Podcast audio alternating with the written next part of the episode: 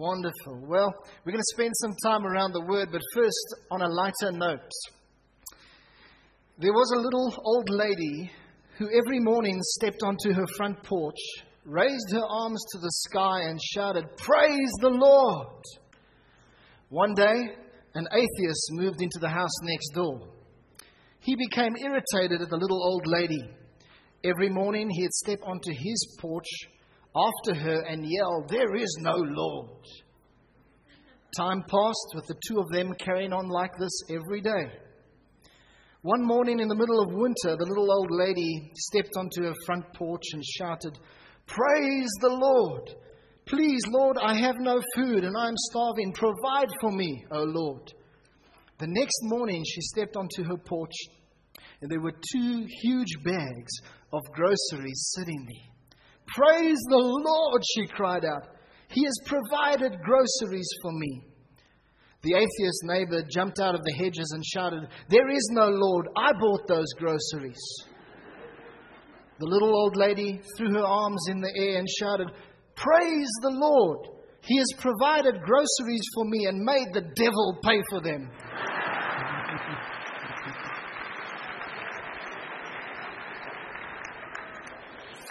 All right. I'm speaking this morning about covenants. Would you say the word covenant? Perhaps it's a subject that is not covered very often, very regularly. And I believe that the Lord laid it on my heart to touch on this aspect of covenant today. Holy Spirit, would you please use me as your mouthpiece? Would you speak through me? I thank you that your presence is so wonderfully here. We sense in your presence. You are busy working. We say, Have your way, Holy Spirit. Talking about covenant this morning and five aspects that I'd like to touch on in the time that we have remaining. Number one, God is a God of covenant. If you're making notes, you can jot that down. Number one, God is a God of covenant. We see in Psalm 105, verse 7 and 8, it says, He is the Lord our God. His judgments are in all the earth. He remembers His covenant forever, and the word which He commanded for a thousand generations. You see, this is just the way that God operates. God is a God that operates and interacts with us as mankind on the basis of covenant. And so, therefore, I think it's important that we have a little bit of an understanding of what covenant is and what it means in our lives. The biblical definition of covenant is an unchangeable, binding engagement between God and man that contains certain conditions of relationship. Can I repeat that definition? What is a covenant? This is it. A covenant is an unchangeable, binding engagement between God and man that contains certain conditions of relationship. Now, throughout God's Word, we see many different covenants that were evident in the Word. There's a couple of well known covenants, and let's just take a look at a few of them quickly. I'd like to mention them to you. I'll also give you the scripture references in case you want to have them. Uh, the first covenant is the covenant in Eden, known as the Edenic covenant. We see that in Genesis 2, verse 15 to 17. Another covenant is the covenant with Adam, the Adamic covenant, in Genesis 3, verse 14 to 21.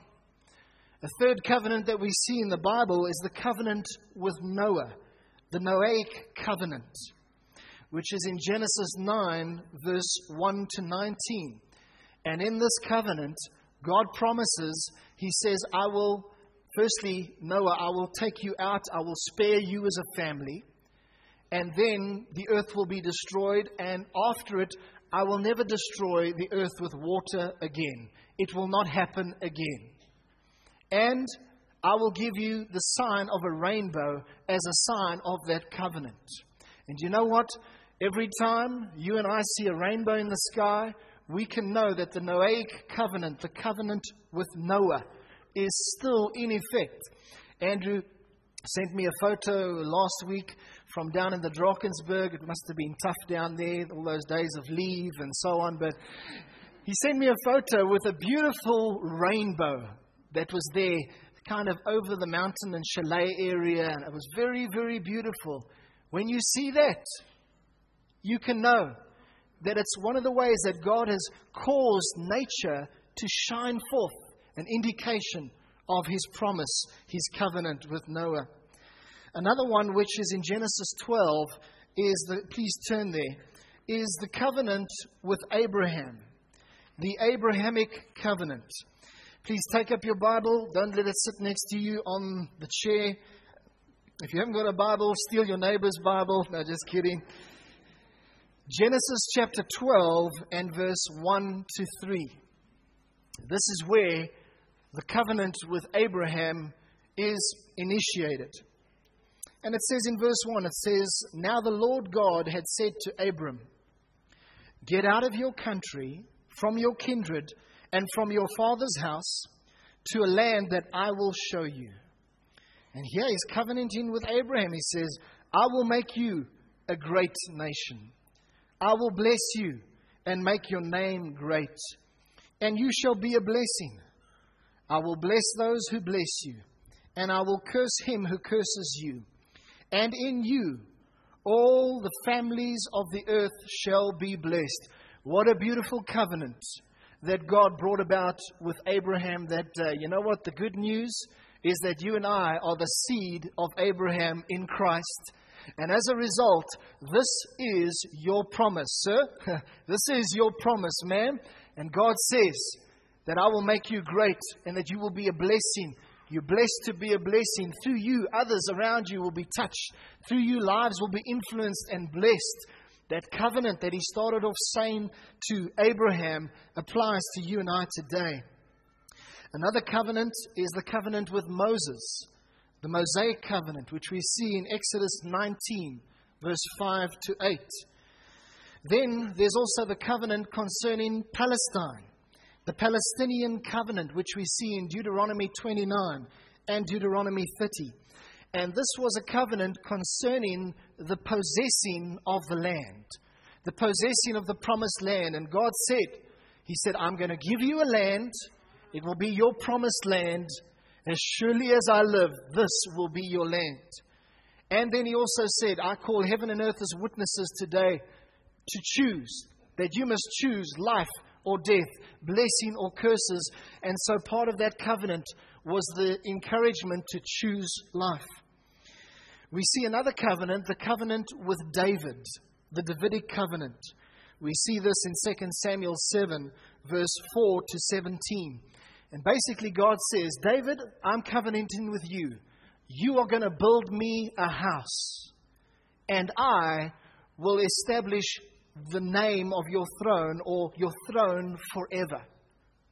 That's what God said. There was this covenant. You build me a house, I will establish your name throughout all the generations.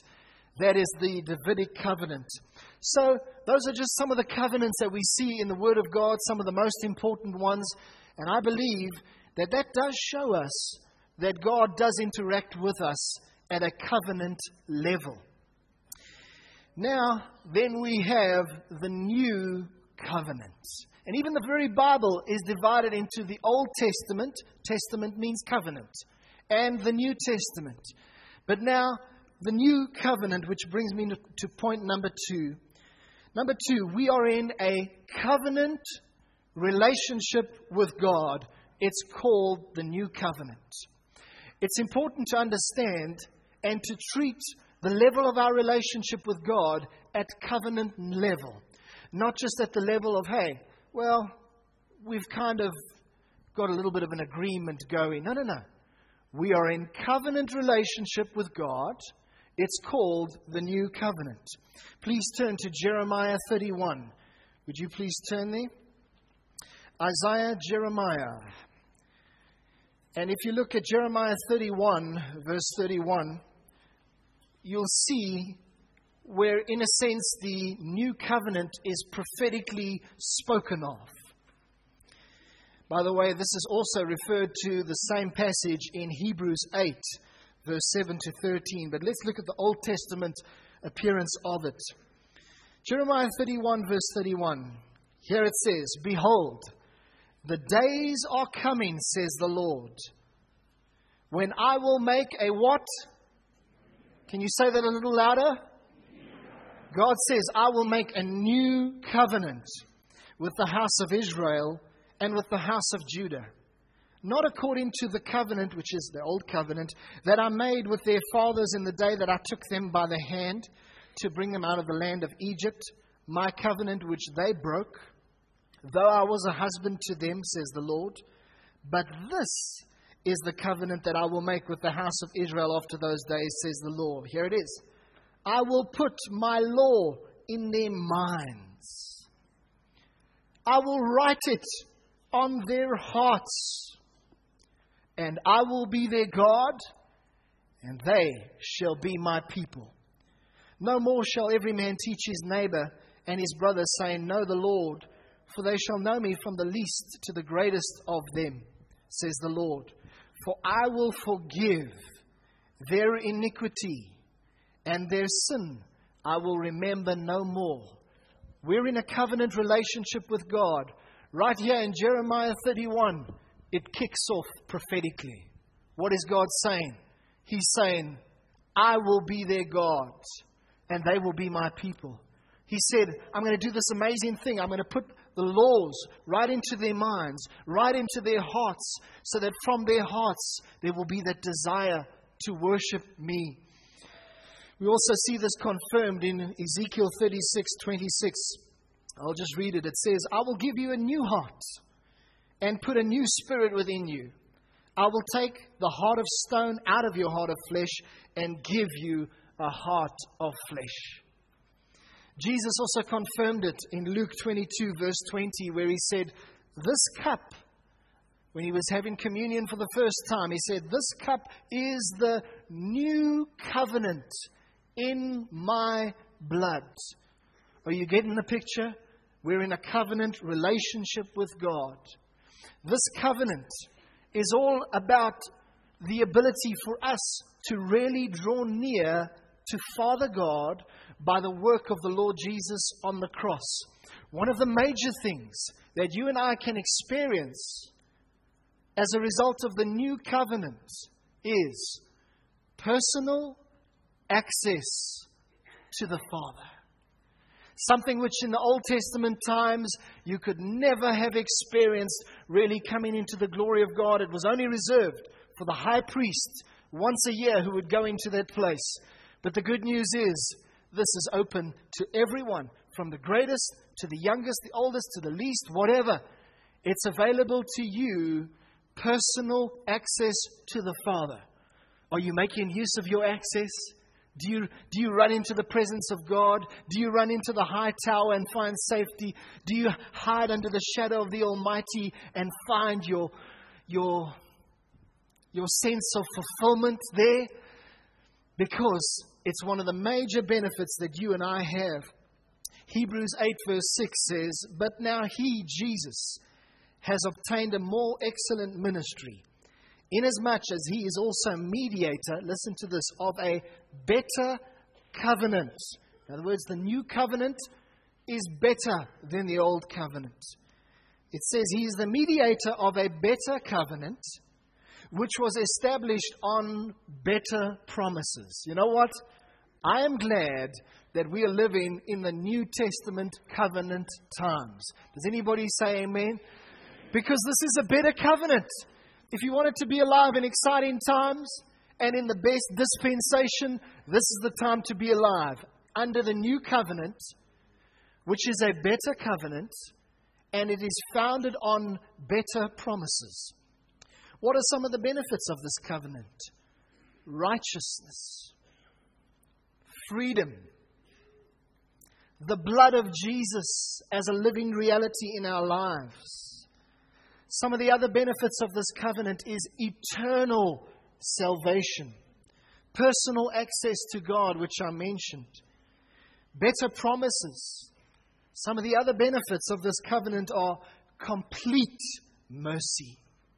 Abundant life, which in the Old Testament times they couldn't experience, but Jesus came to give us abundant life. Another benefit of this covenant is plenty of grace. Praise the Lord, we're in a covenant relationship with Him. It's called the New Covenant. Number three of five points we need to value and protect our covenant relationship. We should be determined to not let anything get in the way of our relationship with God. How do we do this?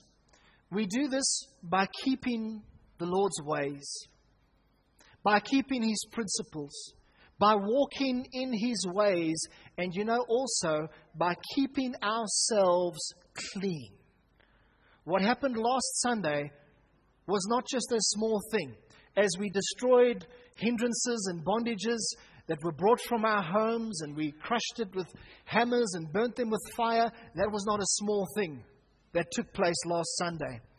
That was a significant act of obedience. It was a significant act saying, we want Him to keep ourselves clean from these negative things that the enemy wants to bring into our lives. Just a, a scripture from Psalm 25, verse 14. Listen for the word covenant. It says here, The secret of the Lord is with those who fear him. Goes on to say, and he will show them his covenant. If you want to experience all of the fullness of the covenant blessings, keep yourself clean. If you want to jeopardize the blessings that God wants you to be experiencing in your life, mess around with things of the enemy. Mess around with things that are wicked. But no, we don't want to do that. We're here in church today because we're serious about God. And as you endeavor to walk in a way that is pleasing to God, you know what? The fullness of the covenant blessings become your everyday reality. It's the everyday thing that you walk in. Please turn to Second Chronicles as quick as you can. I'm going to just read a passage which we referred to last week.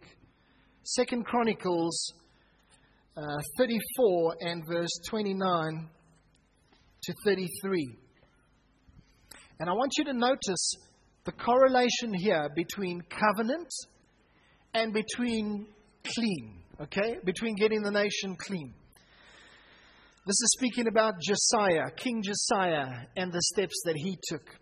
It says in chapter 34, verse 29, it says, Then the king sent and gathered all the elders of Judah and Jerusalem.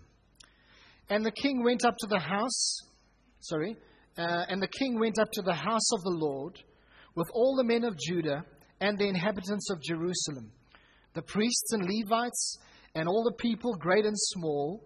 He read in their hearing all the words of the book of the covenant, which had been found in the house of the Lord. I'm reading between the lines here, but it seems to be that the covenant book was not in high priority at that stage.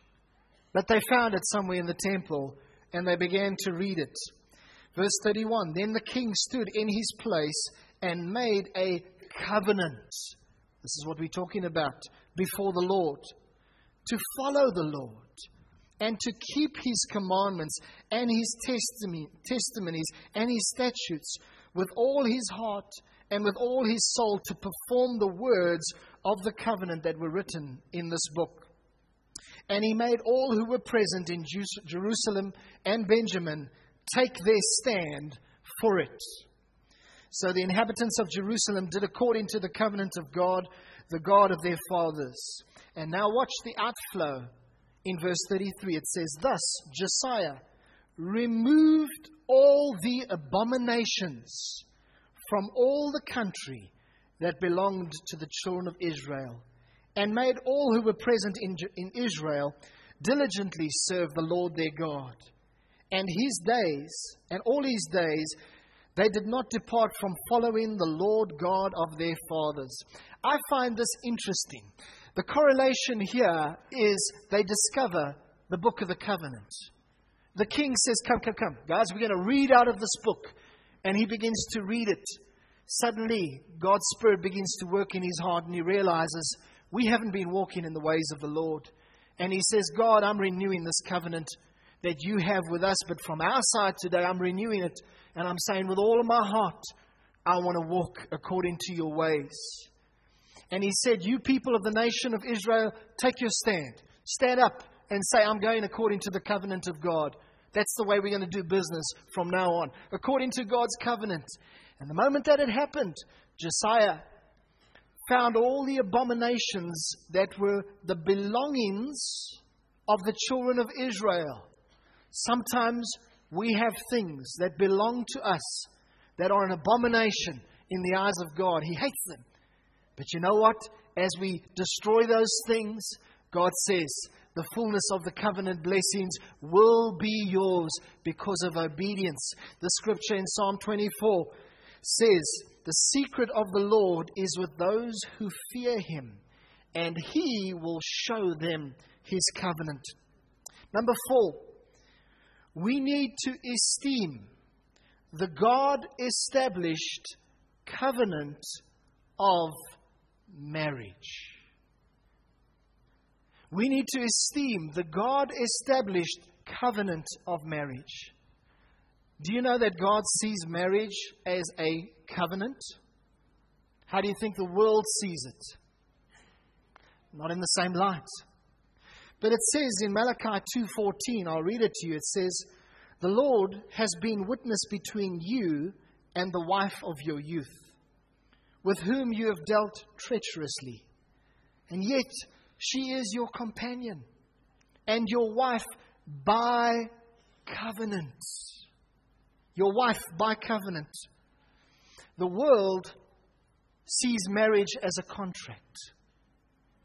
But God has never, ever seen it as a contract. God sees marriage as a covenant.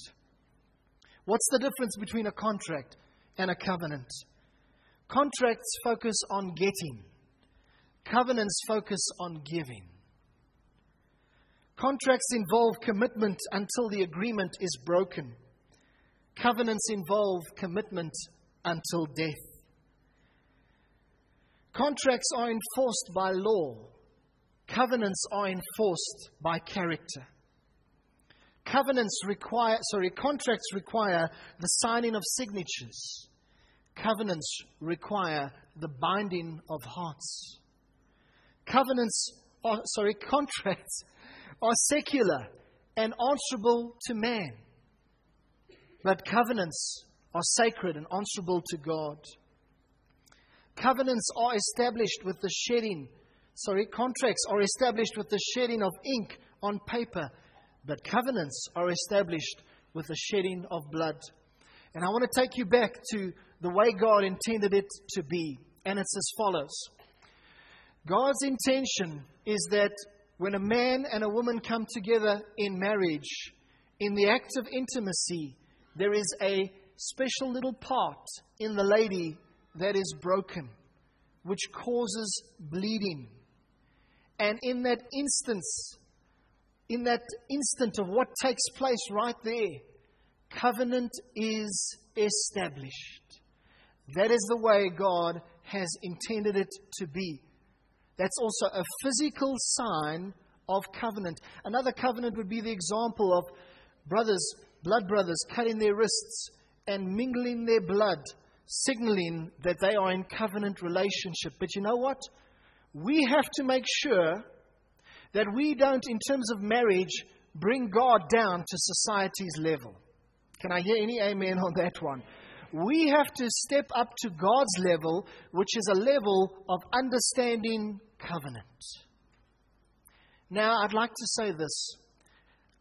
I have been concerned, I have been burdened lately as I see the amount of divorce taking place in this church, in this congregation. I have been concerned. I thought, oh, maybe, maybe it's just a phase and it'll pass. Or, but we can't even say that. We can't even say that. I have really been concerned, and I felt the Lord said I needed to touch on this under the whole aspect of covenant. That we need to understand that this is not a contract that we have with somebody, but it is a covenant relationship. And that's also not just a covenant that you stick in and you grin and bear it till the day you die. But you know what? It's a covenant to love, it's a covenant to honor, it's a covenant to respect, it's a covenant to cherish that person.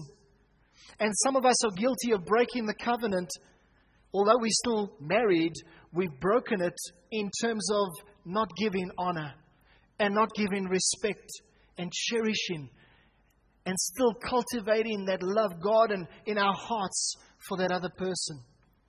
You know what? God's plan is not that there would be the statistics that there are. God has said this I've called you to be set apart.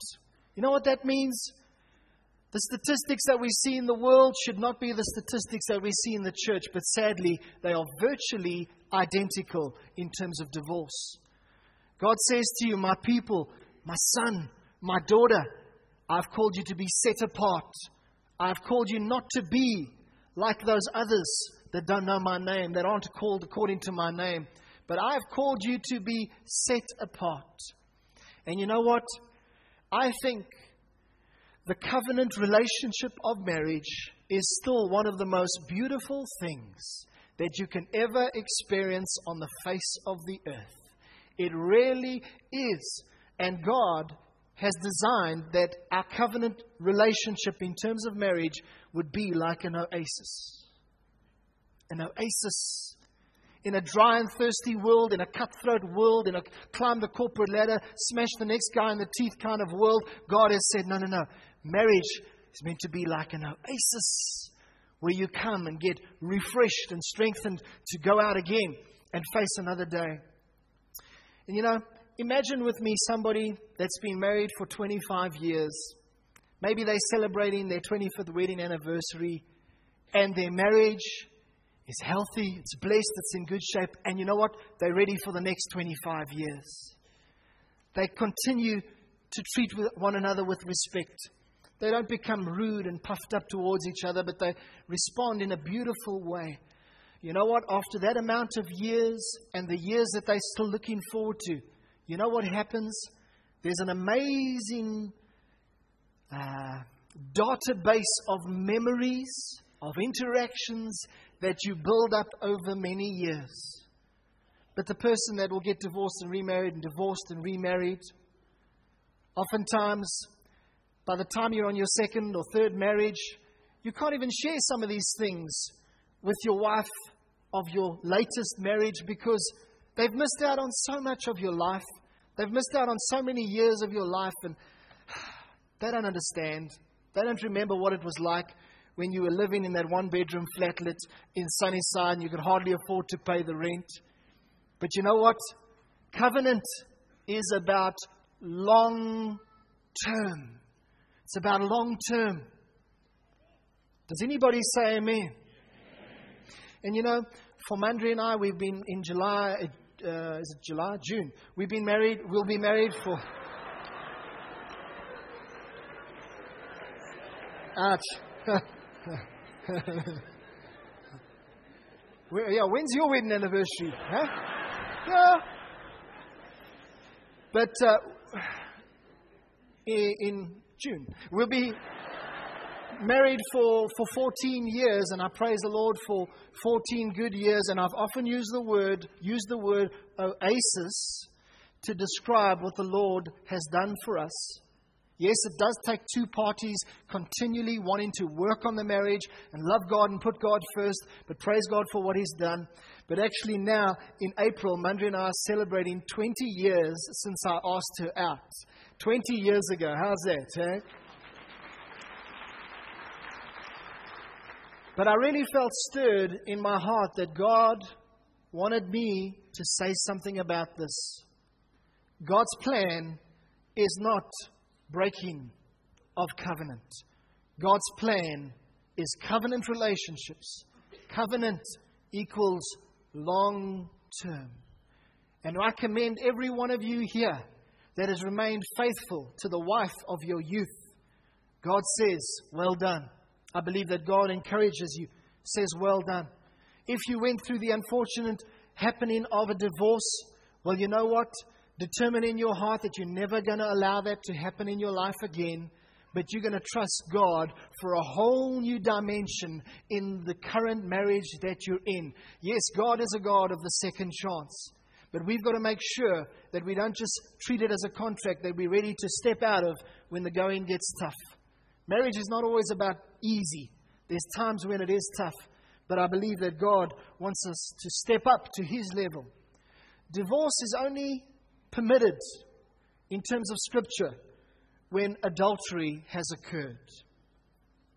Also, there is a scriptural basis for divorce when there is unmistakable and ongoing abuse. If I had time, I could show you those scriptures, but we don't have time for that. Also, there is a scriptural basis for divorce when you, as a believer, are married to an unbeliever and he or she seeks a divorce from you. There is also a basis for that. But you know what? In all these things, and maybe especially in the case of adultery, you have a right to get divorced scripturally. But God says there's a more excellent way. There's the way of love. And if at all possible, even if there has been adultery in your situation, you can extend the heart and the grace of God, and you can trust God for a new beginning.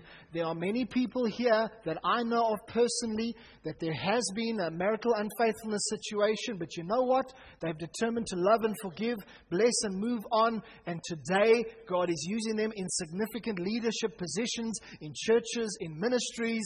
I praise God, He's a God of restoration. But the point is this that we need to esteem the God established covenant of marriage. We need to treat it as a covenant. Lastly, and very briefly, number five, we can feel secure because God always keeps his covenant. Even when we are not faithful to our covenant relationship with God, you know what? God says he is faithful and he'll seek to bring you around.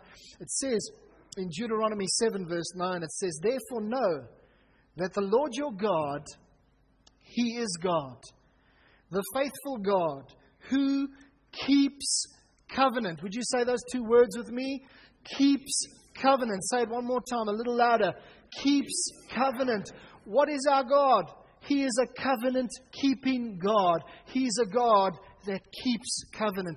It goes on to say, He keeps covenant and mercy for a thousand generations with those who love him and keep his commandments. I praise God that we serve a faithful God. I praise God that we serve a God of covenant. And in conclusion, I'd like to read this scripture to you Hebrews 13, verse 20. Listen for the words covenant. It says, Now may the God of peace, who brought up our Lord Jesus from the dead, that great shepherd of the sheep, through the blood of the everlasting covenant, make you complete in every good work to do his will, working in you what is well and pleasing in his sight, through Jesus Christ, to whom be the glory forever and ever. Amen. Would you please stand? As you stand, would you take the hand of the person next to you? And now, specifically, I want to pray that prayer over you. But I also just want to remind you that we serve a God of covenant, that we are in a covenant relationship with Him, and we need to make sure that we treat marriage on that level of covenant. Wouldn't you close your eyes as I pray this out over you? Lord, I pray according to Hebrews 13, verse 20.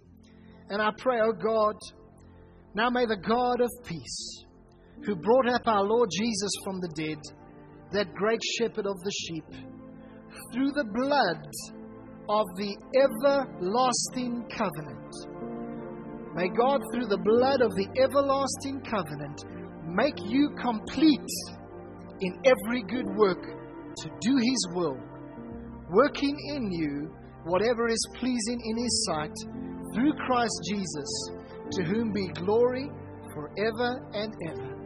Lord Jesus, I thank you for your word that you've spoken, I believe, clearly to us today. And we determine we will be those that walk in accordance with the heart and the spirit of the covenant in which we find ourselves with you. I say, God bless each and every one of you. God give you a wonderful day, fill you with joy, bless and heal and restore your marriage, your family lives, and provide for you in every way. We ask this in Jesus' name. Amen. Amen. Let's give the Lord a hand for his goodness. God bless you.